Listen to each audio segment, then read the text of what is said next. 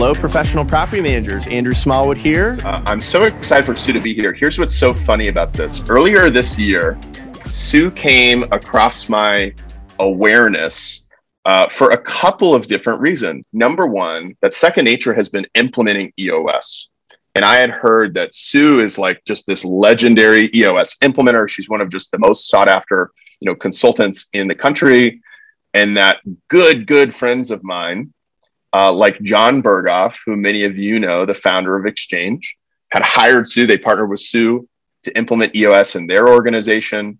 Uh, the Front Row Foundation, which is a charity that many of you are familiar with and, and fond of, has also worked with Sue and leveraged her expertise. And then I see that Sue is keynoting the event like for EOS implementers uh, in Houston, Texas. There were like thousands of people registered for this conference, and she's the freaking keynote, like the closing keynote. It's amazing. Uh, so all that to say, all of this was happening. I'm like, man, I got to reach out to Sue and connect with Sue. And then Brad Larsen brings her. I see this like Facebook Live. I'm like, there she is again. Uh, and it turns out she's keynoting at PMMCon. So we got to meet at PMMCon. We snapped a photo and a bunch of friends. And man, I knew Sue's expertise because her reputation preceded her in that respect. But just in my couple of conversations interacting with her, um, I could really tell she was just a great person, a great human being, a great person to just have a conversation with. Uh, you know, just somebody you get a really good vibe from and you can tell they come from a place of really wanting to help others first they're generous with their talents their expertise and that's why she's here today um, to be with you all so we're we're so thankful sue that you're here that you, you're sharing a part of your life with us today on a monday and uh, we're excited to get into it with you so let's let's get it going well thanks and thanks for having me here i'm thrilled to be here. And you are my first and only person I've met from Exchange in person. So that's cool. that's the kind of year it's been. That's right. Um, year and a half at this point.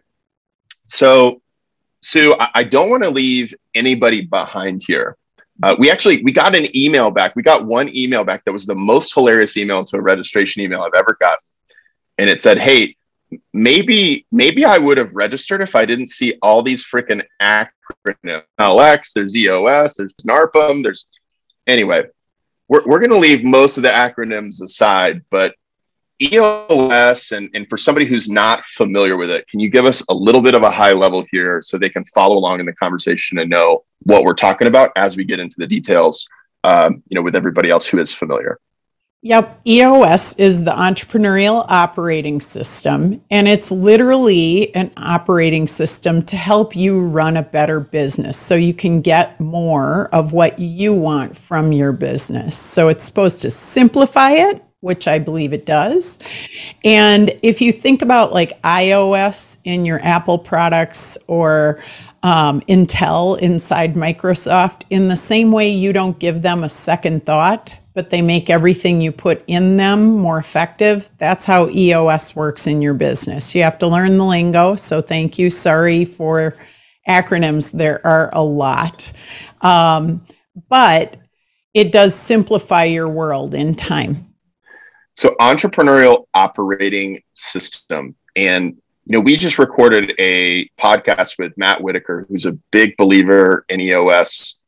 And, you know, he used a terminology like the things that you're working on in your meeting cadence, you know, the issues that you're solving as a team, um, all these different kinds of critical questions to have clarity on across the organization. Everything's got its cubbyhole with EOS. Could could break down for us? Hey, you talk about like the six different elements of EOS. Uh, and, and what those are, and a little bit about why each is important. And then we're going to pick a couple based on some poll results to dive a little deeper into. Can I use my IPVO and do a little exchangification here? Always welcome here. awesome. Um, all right. So, EOS, the entrepreneurial operating system, is really comprised of six key components. So, if you took a big circle and you put your business in the middle, um, everything's designed around that, right? And so these six key components are the vision component. And the vision component at a high level is just where you're going and how you're going to get there and getting your entire team on the same page with that. And if you have two people, that's two of two. If you have 200, it's 200 of 200. The people component is the second one. And this is your time hog. This is where we all get frustrated because people talk and think. And I like to say business is easy, people are complicated. And so, how do you get your definition of what great means to align to that vision? So, that's the second key component. The third key component's the data component, and data is really getting a handful of key numbers that tell you your business is healthy. So you have a pulse on the health of your company every single week. And when these three key components are crystal clear. It produces an open, honest, transparent organization that flushes up every obstacle, barrier, and impurity. We call those issues. Issues are not always negative, they can also be ideas and opportunities. So I like to say to people, you know, it's just an issue. We use that phrase a lot because we get so emotionally wrapped about it. But your success depends on how effective you are at solving issues before they become problems the first time they come up. And that's epidemically a problem in most small businesses. The fifth key component is the process component. This one overarchingly is the easiest one to understand, and it's the one most entrepreneurs will avoid like the plague because we want to get things documented so that you you are systemized not bureaucratized so it's a handful again of core processes for your business model so that we can create consistency flexibility fun and peace and gain you the rewards that you're seeking including sale if that's what you're looking for and then the last key component is the traction component. And this is all about the discipline, focus, and accountability to execute on your vision all the way throughout your organization, ensuring that everyone is doing their part to get that vision landed in the organization. And that's the six key components. That's what the model itself looks like. And it's customized to everyone's business. And for each of these, just so you understand from an overview um, perspective, the the each of these has two tools or what I would call disciplines. So there's 12 tools in the toolkit to give you that basic starter set. There's 20 total. So it's not a complex thing. It's simple, but as we were, you know, talking prior, Andrew, it's not second nature yet. simple, but not second nature yet. I like that. Uh, well done, Sue. Well done. Got to kiss up. Thank you for laying that out. so we've got these six elements, and we shared these, Sue, in a poll beforehand. We also had some people just directly give us feedback on, you know, what areas might we focus on in our conversation today. And there's a couple questions I'd love to to pluck out and prompt you on your expertise to go deeper on. And again, if you're here with us today, we'd love for you to put in the chat what kinds of questions you would love to get clarity on and depth on. So I'm just going to keep encouraging you throughout the event to do that uh, and to participate in that way. Here's where we'd like to start, Sue. One of the big questions was people. And, and you mentioned, hey, that's where so much of people's time goes. And we've got a lot of people on this call that are either the broker or owner of their property management business, or they're a department leader. They're, they're responsible for an entire function sure. of the business. And even for people who don't have a lot of people reporting to them, they do have to work cross functionally you know across across the way with other people and so you know one of the questions i would ask is what do you feel like is one of the keys to really holding people accountable in a business um, you know where do you feel like people get stuck with that and figuring out how to work with others in a way where they feel a strong sense of accountability So it's a great question, and it's why a lot of people start EOS. So it's a great starting point, Andrew. Thank you. Um, I would tell you it's all in the system. The system is a set of tools. And so, number one, accountability is a result. It's not something you can hold people to. So I always say, even that phrase that we're all so familiar with is misleading because great leadership and great management results in accountability. So when you think accountability, the first place we start is with the leadership team and we say, look in the mirror. How are you doing in having clear expectations? Number one. Are you on exactly the same page with your people? In other words, what you think is supposed to happen is exactly what they think is supposed to happen, or is it close or sort of? Because every degree of variability is going to affect how effective you are. The next thing is, are you measuring the right things? So the data component comes in here because accountability to what we do is very black and white. It's numbers, it's expectations, it's are we on track with the right activities that have the business thrive? And we always put our focus on what's best for the business. And then there's another kind of accountability, which actually is most neglected by leaders. And I would tell you it's absolutely the thing that gets in the way. And that is behavioral accountability, meaning we aren't maintaining the rules of agreement for a healthy culture which is your core values operating day in, day out through every single human being. And as leaders, that's where we fail far more often than in the you didn't get your rocks done, which are 90 day priorities. You didn't hit your numbers this week.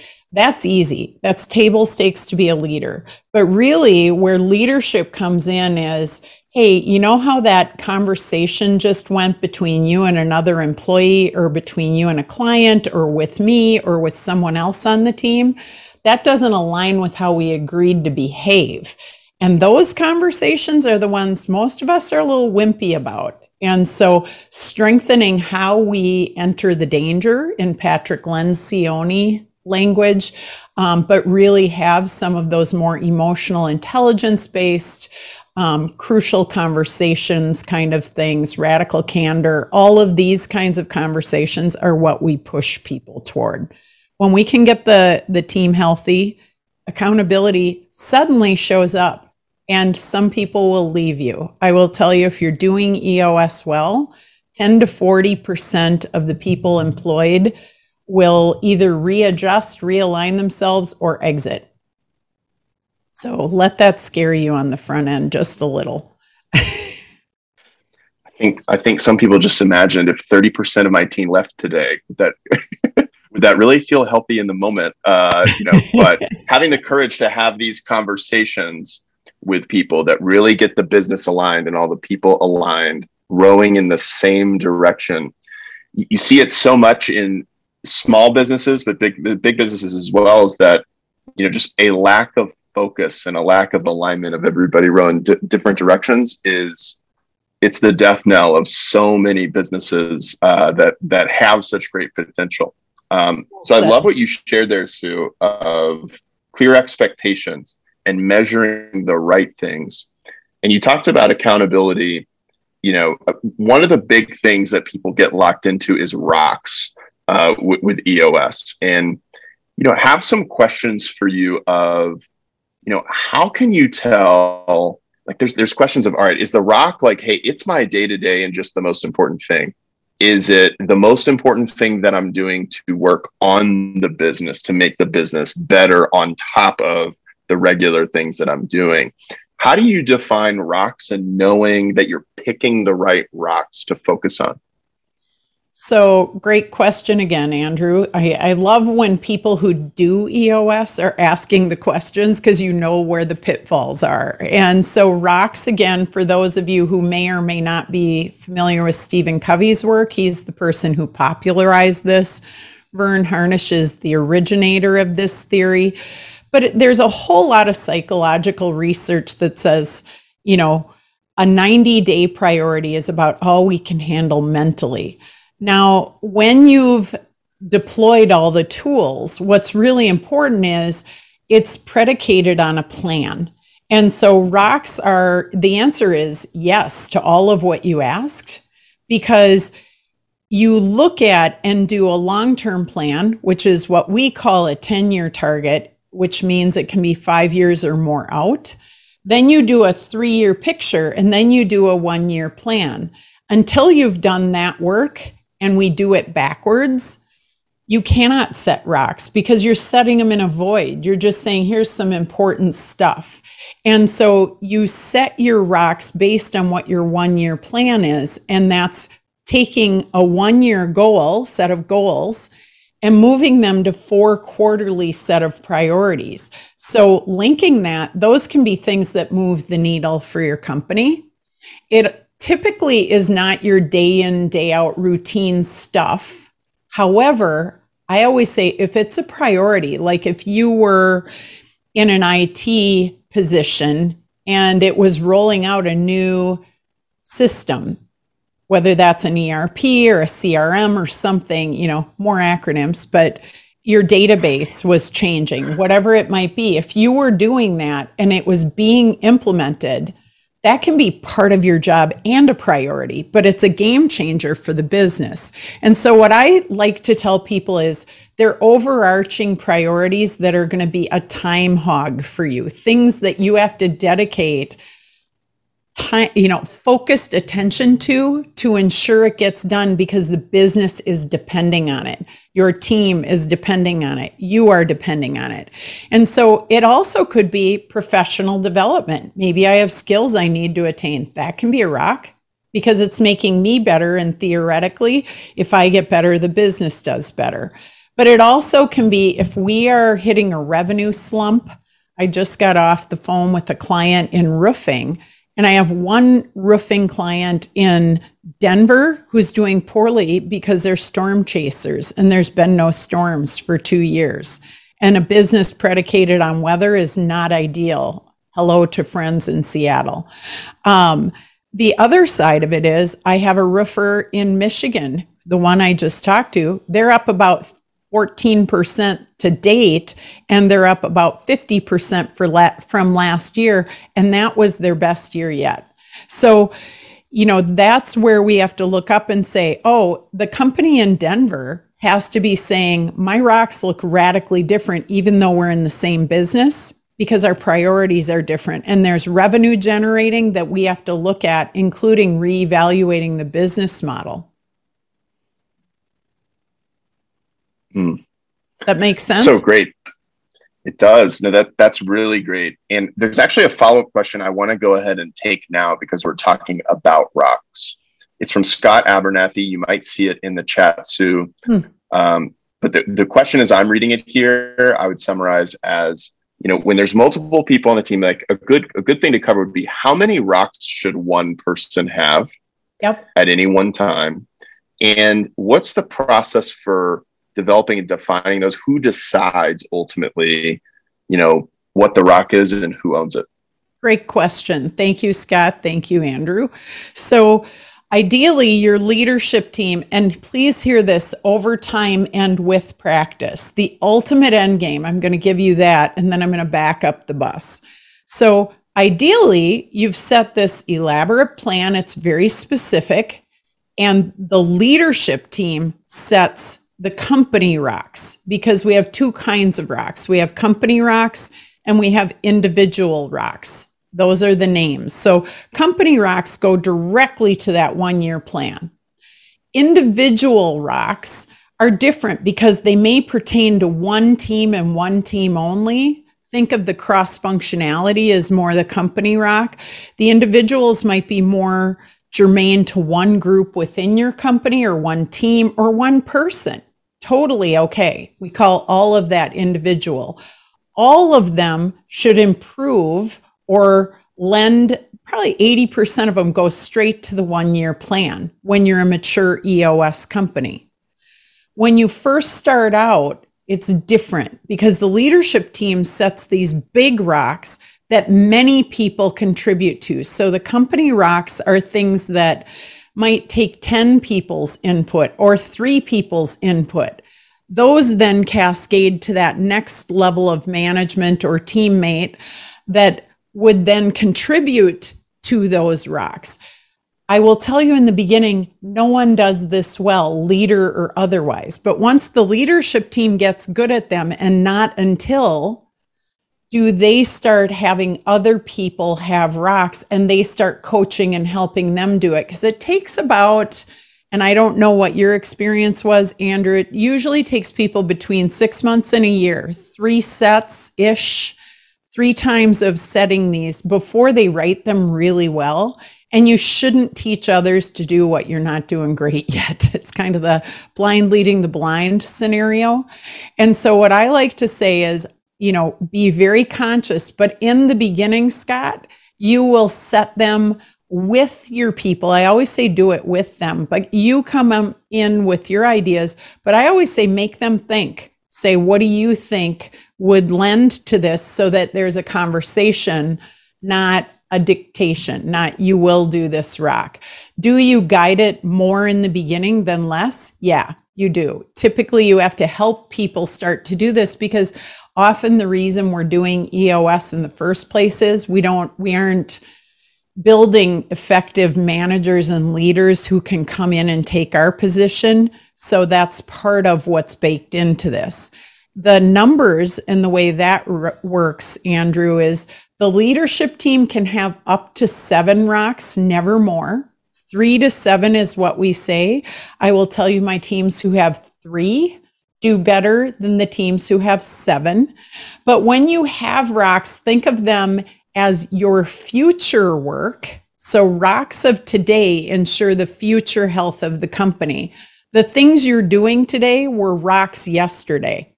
And so that's how we take a bite of the future elephant while we still have a job to do today and we we don't get overcommitted. For anyone not on the leadership team, one to three rocks, and that is it. One is plenty because typically the people who are not on the leadership team are making the business happen. So you don't want to flood them with a ton of rocks. Mm the single biggest less is more make yes that's great and as a follow-up to this sue you know let's say someone's presenting a rock you know and they they've been thinking through it or you're the manager you're helping them think through it you know how can you tell if a rock is whether you use a smart framework or another framework like what are the things you would look for to say this is ready, this is fully baked, we're ready to just go execute versus this rock is a little spongy right now. and we need we need to toughen this one up and think a little more through it. Yeah. Otherwise, we're going to get caught in the middle of this quarter and find ourselves not having anticipated all the things that would go into like how, how do you what do you look for? What are the signals as a leader you'd be looking for there? So we absolutely use the SMART framework. So I would tell you specific, measurable, attainable, realistic, and time bound. So timely is always by the time of your next quarterly because EOS is a 90 day system. So it's by the next time we're going to work on the business. The second thing I would say is you do this in a team framework always. You never set rocks alone because everybody walking away as soon as you write it, everybody co-signs the deal. So even though they're your rocks and you're accountable for them, when I co-sign the deal, that's my teammate. So no different than in any sport. If you lose, I lose. It's a team game. So we have to be able to say, hey, I understand exactly, Andrew, what you will be delivering. And in fact, I could tell you what outcome we're seeking and exactly what done looks like. And those are the exact questions I ask team. What does done look like? What outcome are you seeking? How would we know this happened? And when people can say that in concrete terms, and you, as someone who doesn't do what they do all day, can say, I understand, then you document it. And for us, as certified and professional implementers, we developed a tool called a rock planner that makes you anchor it really concretely and actually map it out on a calendar and have a project map to it because really truly most people the biggest obstacle which you know thank you for asking the question is we're not very specific and so when we get done it's like well it's kind of done i mean you know i did i did improve that and it was sort of what we were and if you're talking like that you didn't get the work done. So your feedback to one another is how do we make it more specific and measurable next time? You should be able to say, I know exactly what done looks like, even when it's not your job. Mm, that's so great.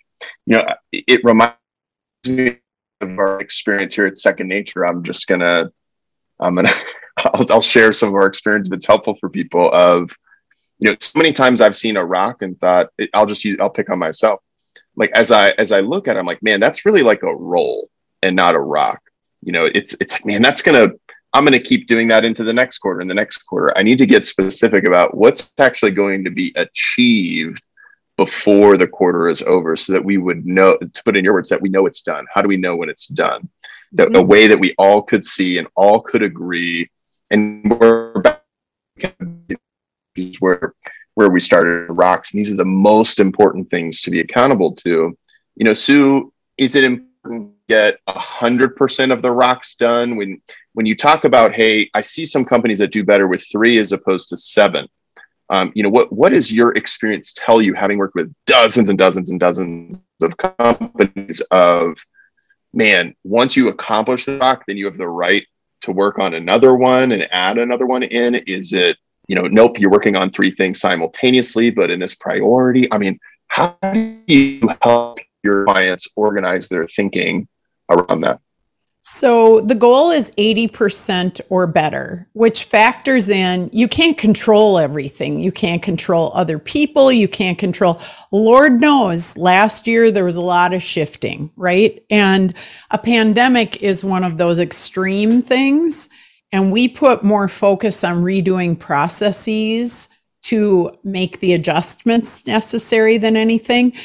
But barring a pandemic, you never add rocks mid quarter. And when I say never, the exception to that rule is if some opportunity comes up mid quarter and you're like, we have to do this, it's going to debilitate our company if we don't, or it's too great an opportunity. What you do is take a series of to dos, which are one and done action items, until you get to your next quarterly so that you can really think through and one of the to dos might be I'm going to do a rough draft framework for what all the things we need to do to take this on because it's usually an intervening kind of thing, which was a lot of what the pandemic was. As I said, you need your leadership team, you got to get in a war room, you got to get a whiteboard, you got to do some things. So 80% or better factors in everything. So when people say things, um, making excuses, rationalizations, justifications, have stories or reasons, I'm always like, that's all factored in. We aren't expecting perfection. You're never going to hit that. But at 80% or better, with all of us striving for 100%, over time, you should get better at doing that. Um, now, what didn't I ask in your answer in your question? Because you garbled just a little bit. Oh, I was either garbling or who knows what I was doing with trying to find a chat or swipe through here. But I think that's a great answer, Sue, to you know how you think how how you think through it and and ultimately how you develop. We'll be looking for more questions from the audience in the chat here. Uh, yes, but I yeah. want to actually there are a couple things yeah. in the chat. Um, let's let's answer that oh, one. Great. How does this work? This is a great one from Claire. Can you just read it out loud, Sue, and then answer it?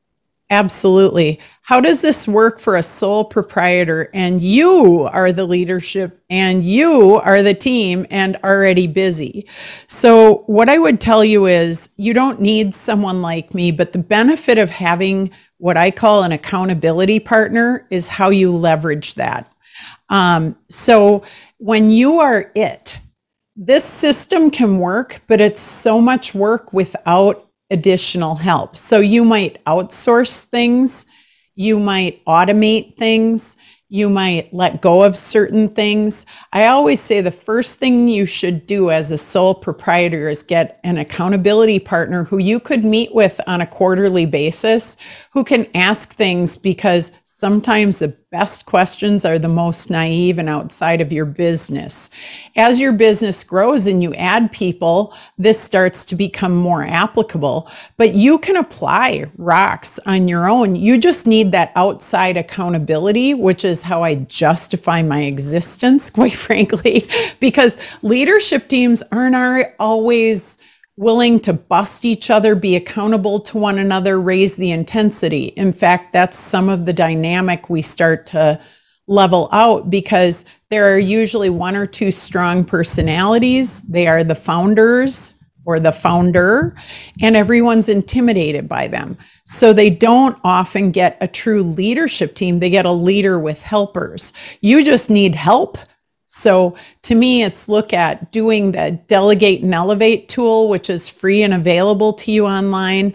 Get that sorted out. And all you're doing is categorizing all the things you do on a daily basis into four categories. One is things you love and are great at, things you like and are good at, things that you don't like but happen to be good at. That one stinks. And then things you don't like and are not good at.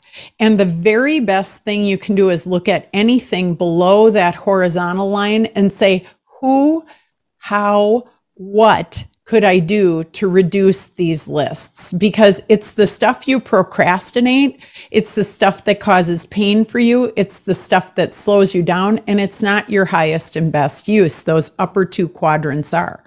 So, how could you work to grow enough or gain enough capital? That you can automate, outsource, um, let it go completely and say that's just not as necessary as I'd like at this stage, or find another resource or a partnership or agreement to offset some of it. But the tools themselves, using rocks, using, you know, you don't have to have a meeting with yourself.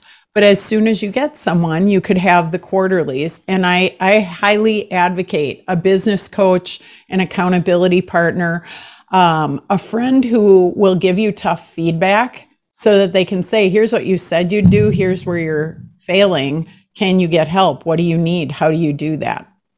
I hope that helps. Please let me know if it did not. That's right. Claire and everyone else, just let us know if there's more you'd like to hear in the chat and we'll keep it going. Um, I want to ask a follow up question here, Sue, on this topic, which is whether you know whether somebody works you know solo in property management, they're almost like a freelance property manager. Oftentimes, we find they have a network of contractors. Um, they're still interacting with people all the time, and these things you're teaching about how to communicate and holding setting accountability of clear expectations measuring things getting on same can still be critical in the network like that. And the topic of delegation is one you were talking about and outsourcing.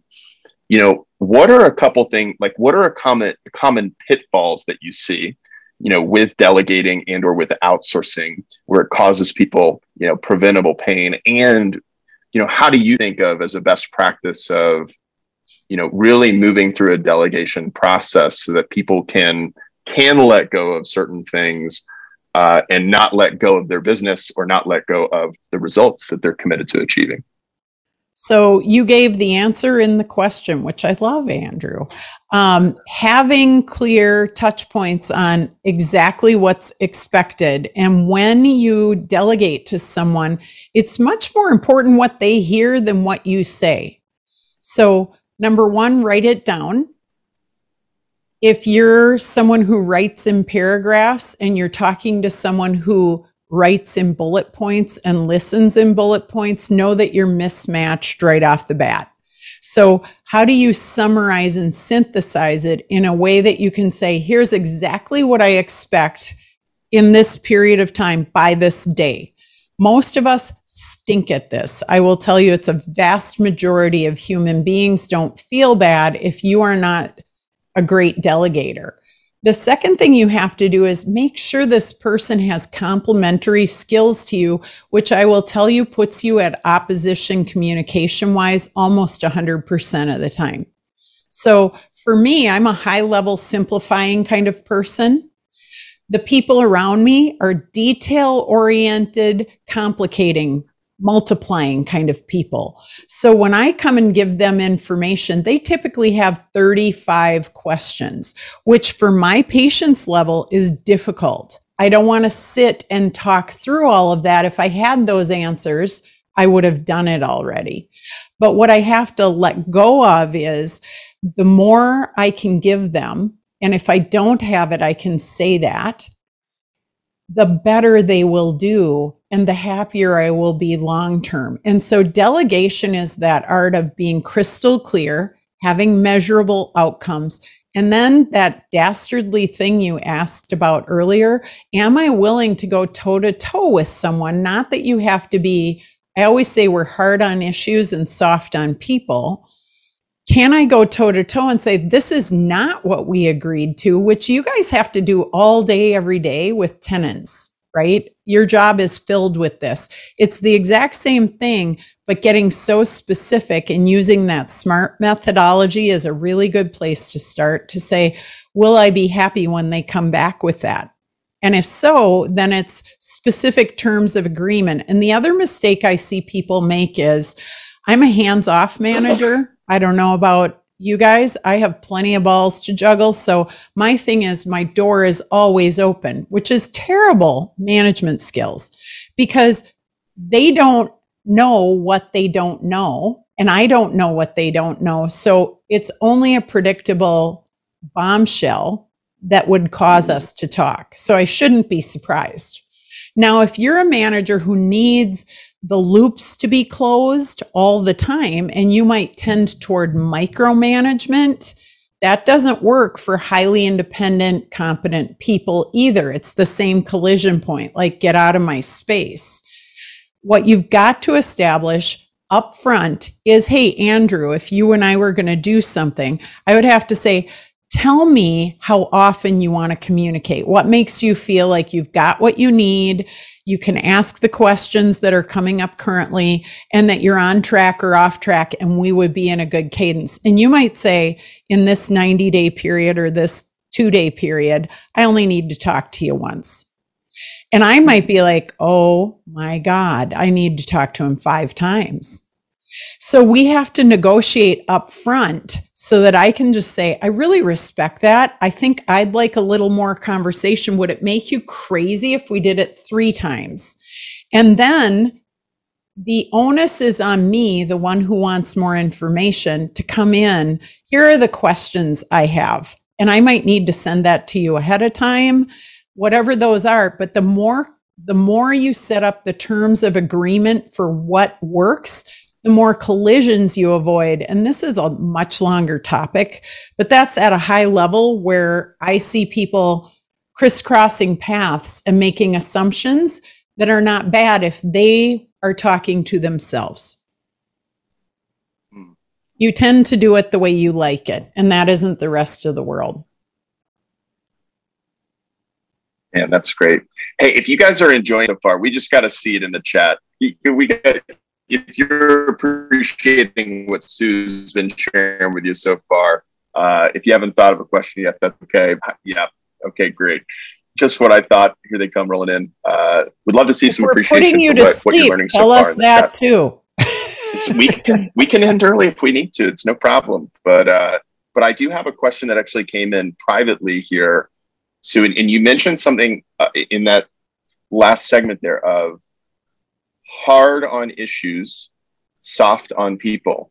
Yep. And this word issues you mentioned, they're not always negative, uh, but it's the kinds of things that we're having conversation about on a weekly basis as a part of a level 10 meeting. And so what I, I'd love for you to talk about a little bit is, you know, how do you see great companies unlock the greatness in their companies by you know determining what are the issues we need to be talking about um, and moving through that on a weekly basis. What's what's the process for that you would recommend?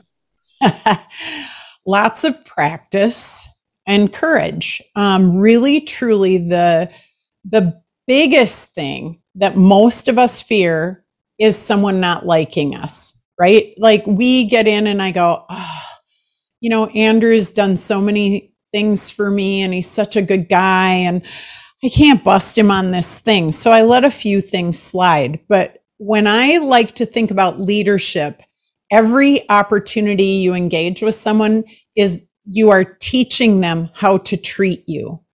So if you don't develop a mindfulness about your interactions and as a busy professional, slow down and say, This isn't really the conversation I'd like to have with Andrew, but I'm going to be courageous. And if you're a more soft spoken person, you may have to say things up front like, Andrew, I'm really nervous about talking to you about this. Let me pause and say that up front because it's I just need you to know that this is a scary thing for me to bring up even if you don't think it's a big deal. That lets everyone on notice what's going on up here and I can relax just a little bit. And then I say the thing and I tell people the biggest mistake we make when delivering critical feedback, when talking about hard things, when things aren't working well, is we use way too many words this is the the game changer to me is teams get great at this when i say to them and i say this all the time you can ask my clients you only have one sentence. Tell me what the issue is. Don't explain it. I don't want any examples. Don't give me a story. Tell me one sentence what's pissing you off what's tough what's difficult what you wish was different what's not working. One sentence.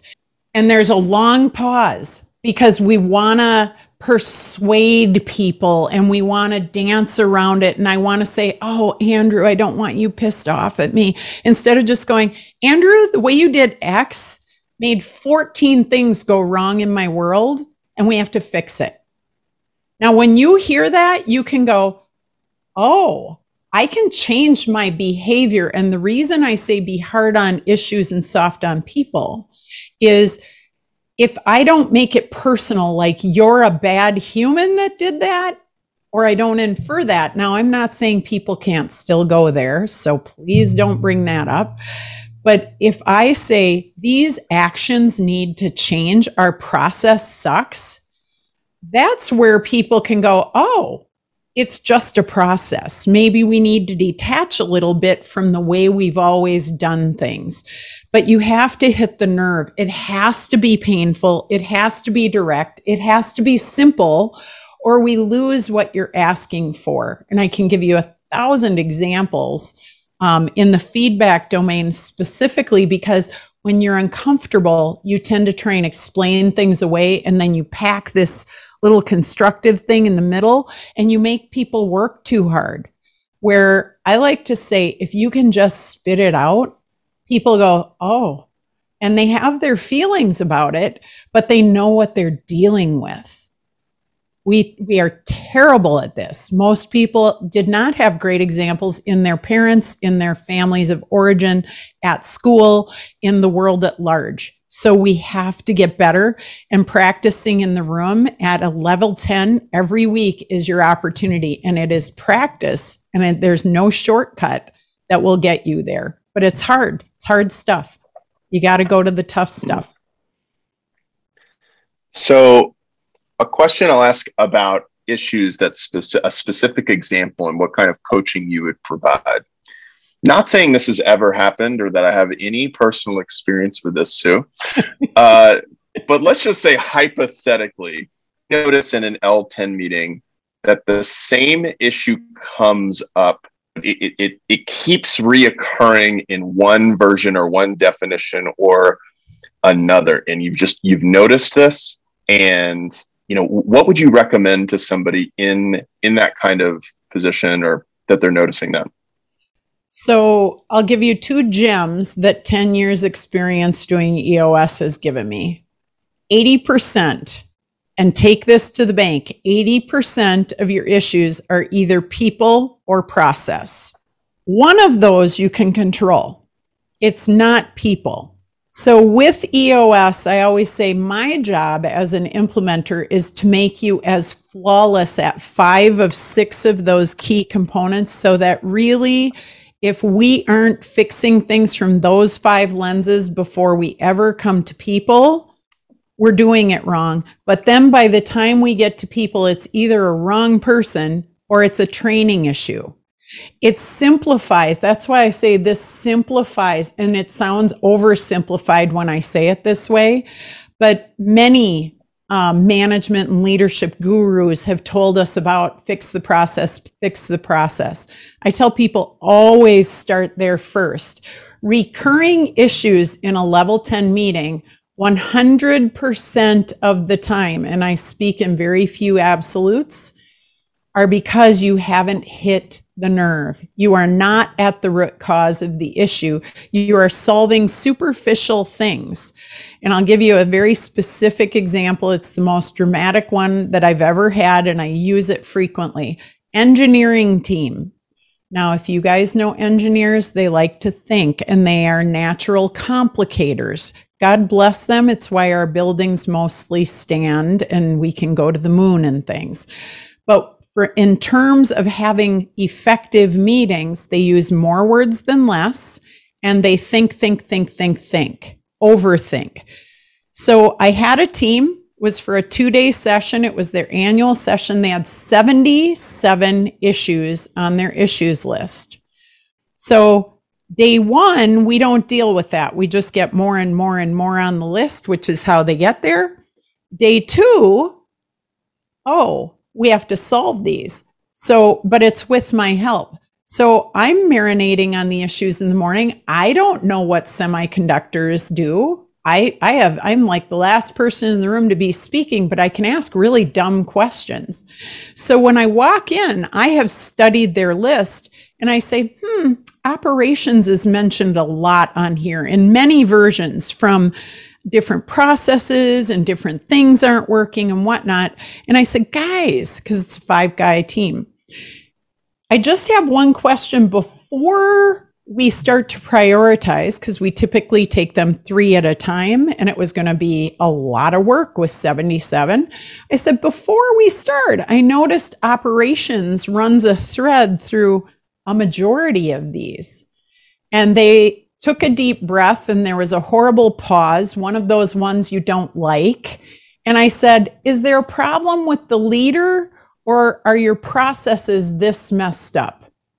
Because they're engineers and process is a strong suit, let me tell you. So everybody gulped and that pregnant pause happened. And when they got to, down to answering, no, the leader is really struggling. And I said, so you waited for, and I kid you not, 70 of 77 issues to show up that are going, please talk about that. Please put the person's name on here. Please stop them from suffering every day. And I said, you think you're being kind. I'm from Minnesota. We think this is nice because we like him He's a good guy. He's wonderful. I know none of you have ever done this. And I, I, none of that's changed. He's still all of that. He sucks as a leader of your ops team. Do you have a better seat to utilize his highest and best use if he's that good a right person? And they went, Oh my God. But it, it will feel like a demotion. So you have to unpack all of that. And I kid you not, we were done two hours early because 70 issues went away because then it became we need a new person in that seat. And this person's still going to be with us. Who knew? And his ego yeah it's going to get bruised but we got to have the real conversation. I said it's going to be relief. What you have to get is no one comes to work every day to suffer including you when you're doing stuff that's not your highest and best use, which is why we talked about delegate and elevate, you suffer all day, every day. I don't want to do the bookkeeping. I would much rather write a check. How about you? Okay, then hire a bookkeeper. Yeah, you have to work a few more hours, but guess what? You'll have the hours to work because you're not laboring over QuickBooks when you hate it. And that's that's the mental game you have to sort out in this because too often we think we're smarter than the system. Hmm. So I hope that helped. I think that's great. That's useful. Uh, obviously, people can tell us in the chat if they thought that was pretty good and pretty useful to them as well. But audi- audience of one, Sue, that was really great. Thank you for sharing that. Um, they're all they're all so stunned with the great stuff. They just haven't had time to type yet. incredible nuggets of wisdom. I'm seeing still stunned. I love it. Um, Sorry if that was great. personal for you, Michael. we have a question in there, Andrew. Yes, awesome. Would you mind reading always. it and answering it? Yeah. Do you recommend these types of conversations be face to face verbal? Um, you're not going to like this. These are my stingy answers because you're asking some really good questions. So, first one is yes. That's the short answer. Um, what I would tell you is in level 10 and everything EOS, we are all about transparency. You know why? That's where the goodness is. When everyone knows, they can help. But if they don't know, they can't help. And too often we think, you know, our revenue is private and this is private and that's private. Totally fine. You get to do it your way. I encourage it because the companies that I work with do better if it's transparent. Now, the part that's stingy, um, what I will tell you is if something happens in public or in an L10 or in a group with two people or more, you heal it in public. So, counter to really good etiquette and advice that many people have been taught in communication, which is always do criticism in private, I think that's bullshit. Um, what I would tell you is if it happens in public, you have to heal it in public because, and I just put people in this scenario, if you have ever witnessed what I call an altercation, two people not getting along, and you were a sidecar, you were watching, you were a spectator, it had an impact on you. And even if those two people go have lunch or a beer or coffee and they settle it and they come back and they go, it's all good. Don't worry. Andrew and I aren't angry at each other anymore. Some better, higher, smarter part of you goes, really? I didn't see it happen. And then the very first sign of something being kind of funky, uncomfortable, not the way I'd like it, I am right down a path and it starts to, have me build a narrative about Andrew and about Sue because I saw something happen. And it's one of the most dysfunctional things we do in our society, which is, oh, let's just take that offline and you and I do it. And I'm like, no, no, spare no one on this. You didn't care when you were being an ass. So why would you care when you're apologizing other than you have to eat humble pie? So I always tell people I'm very happy to apologize in public. I have done so many times because sometimes I'm that person. You know why? Because I'm breathing. If you are breathing, the likelihood of screwing up is quite high because another human being is going to intersect about every 10 minutes. So we have to get better at saying, when when we stub toes, when we bruise our knees, when we might even cause a black eye and we don't know it, we have to teach people how to do that and it actually creates safety and permission so that others can do the same. And they actually have role modeling of great leadership quite honestly. And you have to go first. If you're the leader that's the other stingy part. Guess what? You do it first. Um, Raymond awesome. asked a question. Sue, when did you finally get it? The light bulb went on and you wanted to do this and move forward. I think, you know, my short answer, and it's not a pretty one, is I was in enough pain.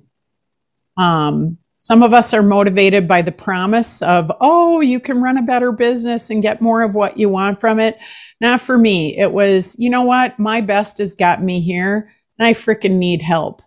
And um, that was for me the flipping of the switch. I see Cam McCaw has a question here, Sue. Are you seeing that one in the chat? Yeah. Um, is there a good practical starting spot for getting a small team, four people plus a virtual assistant, uh, aligned on processes if we cannot wait for the months to do the vision and core value work properly? Yes. And I will tell you start. There is no wrong way to begin good work. So if it gets refined, processes are never done, by the way. They are always a work in progress because you have to be in continual improvement. And I'll tell you the shorthand of, again, 10 years experience doing this is the simplest way to do it is the person who does the work writes the process. Then people who are familiar with it, you know, and in a five person team, that might be everyone, and that's okay, edits it, meaning simplify it. A process for us is one to four pages and there are no more than six to 12 in a company. So it's not a giant SOP manual. It's like the table of contents. And it's what's the activity and four or five bullets. And we're writing a book on this right now, and it's coming out like in a year. So just know that there will be more instruction. And then once you're done with that, the founder of the company, if that's you, you're the one who does it, or the person in charge is the final editor because founders always see what's not there. And that's how you write them. So start, get the rough draft going because that's where it works the best. Sue, that's great. We're going to keep them coming fast here as they're coming in. okay. in. Alex Yoder has a question. Do you see it? Uh, yes. How do you build trust with team members so they are comfortable having hard conversations with each other in a healthy way so they can resolve the problem before it escalates? So that's how I justify my living. And I would tell you a great place to start is read The Five Dysfunctions of a Team by Patrick Lencioni and believe every word he says. Um, read books like Radical Candor together and have dialogue, um, crucial conversations, difficult conversations, fierce conversations. All of those kinds of things are safe ways for you to break down a book and do it if you're not a book study kind of team listen to it, watch a podcast and have a dialogue. Because what you get at is what's stopping people from talking. And the last part of that is practice like a crazy person and demonstrate it. You, as a leader, have to go first in saying, I'm going to be really vulnerable here. I screwed up. I said this to you. I did that thing over there. I don't know how to do this. I need your help. Those are the ways you come to the table vulnerably.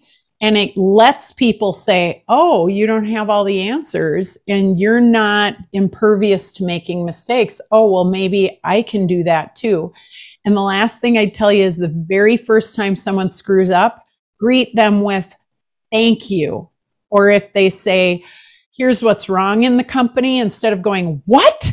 You have to beat that out of your system. You have to say, Thank you for bringing that up. We have been working so hard to talk about what's not working. Thank you for doing the courageous best thing for the company.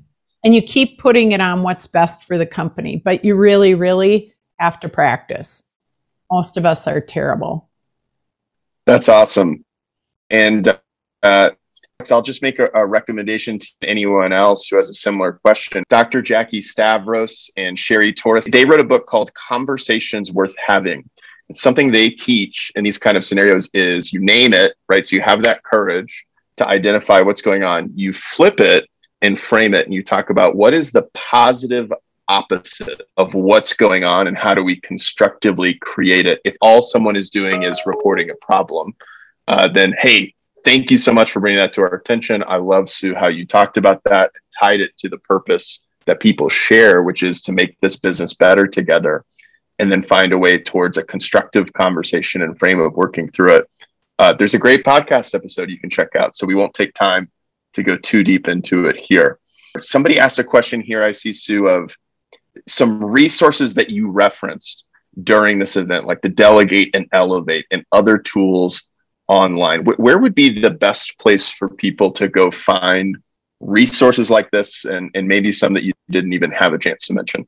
So two different websites that i would jot down and we'll send this out to you as well. One is eosworldwide.com everything eos is tremendously o- open source. So there's downloadable free tools up the wazoo.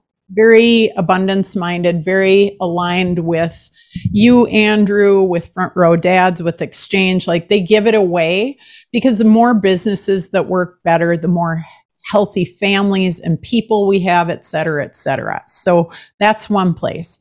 Another one is at our website, we have beyond that, and we have two different places you can go. Go to sayyess.com, S A Y Y E S S, as in Sam.com, or yes.learnworlds.com. And there's, again, an abundance of free tools well beyond EOS. That's awesome. Sue, I'm going to give you the last word uh, before we leave here today. If there's anything else you'd like to say, or take a take a moment to express before we're done here today. I just want to say thank you for having me. First of all, this works because people like you care enough to help others. And there's a great um, quote that I love that in Chinese, the word business means help each other make a meaningful living. And for me, that's what guides business. So I just want to leave you guys with that. I believe EOS helps that. And whether you ever do it or don't do it, if there were things that were useful, spread the word and, you know, help yourselves to everything that can make you better. Thanks for having me. Sue Hawkes, everybody. That's a wrap for today. Sue, thank you so much again. Deep, deep gratitude. Much appreciated. Absolutely. Thank you guys. That's all for this episode of The Triple Win.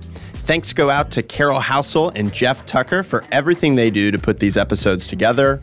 And we want to remind everyone that you can find more resources, upcoming events, a link to our private Facebook group where the conversation continues in between these episodes with other professional property managers. All of that you can find at rbp.secondnature.com. Again, that's rbp.secondnature.com.